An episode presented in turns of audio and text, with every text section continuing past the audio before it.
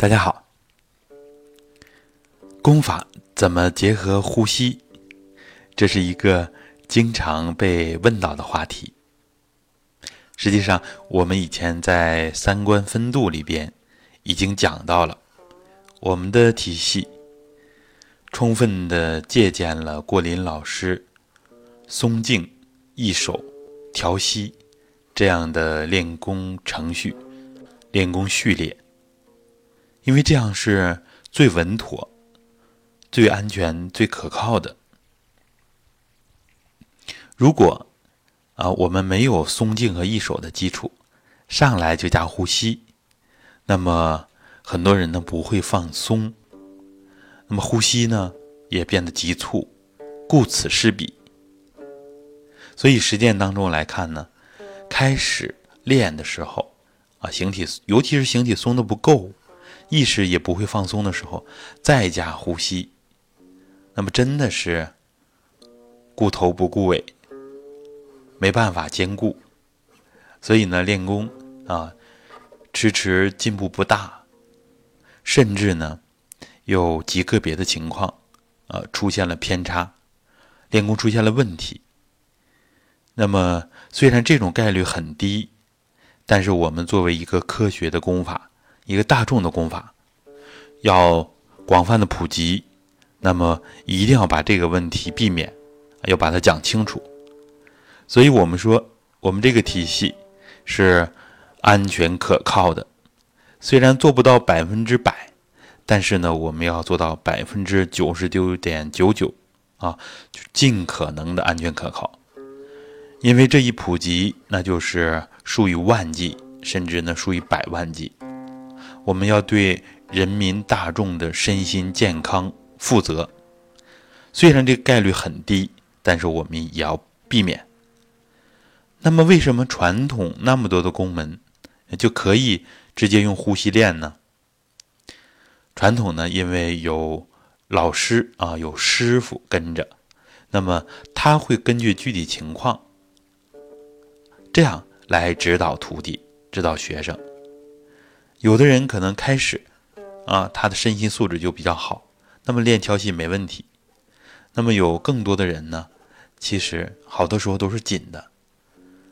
有练过好多年、二三十年的，啊，站桩一听呼吸还很急促，这种情况说明呢，呼吸很不到位。那么最起码的松静还没有做到，所以这个时候其实要把呼吸放一下啊。所以很多人就问我，老师蹲墙怎么结合呼吸？那么有基础了，有一两年蹲墙的基础。一蹲一起，呼吸很顺畅，都不急促了。这个时候才可以加呼吸，这个时候加呼吸效果更好，更稳妥。那么蹲墙的调息呢？下蹲的时候啊，我们都感觉到呼气更顺畅。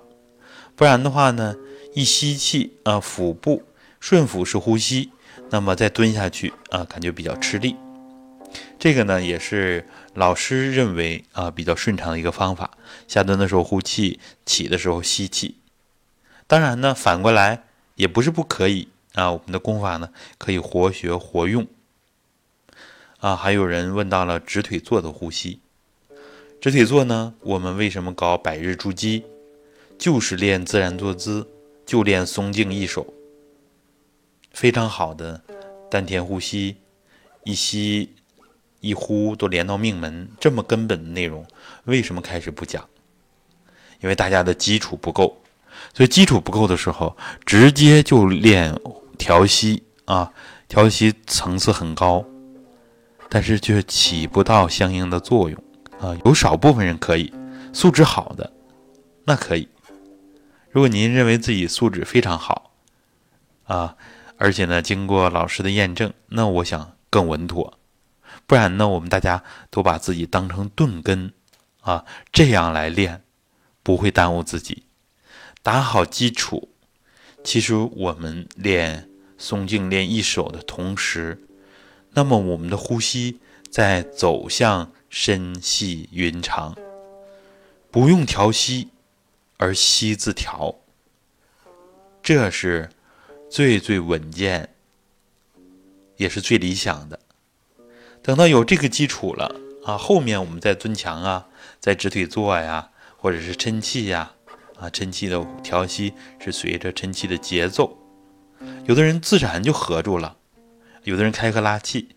我们学生时代就遇到过，嗯，素质很好啊，这年轻的学生学子，他一开合马上跟呼吸合住了，自然而然的就不用问老师，还是呼。是开呀，是吸，是开呀，自然的合住，那我们就顺其自然啊。没有合住的时候，我们先好好的打基础，千万不要好高骛远啊。当然呢，我们学过其他流派的啊，那是另外的说法。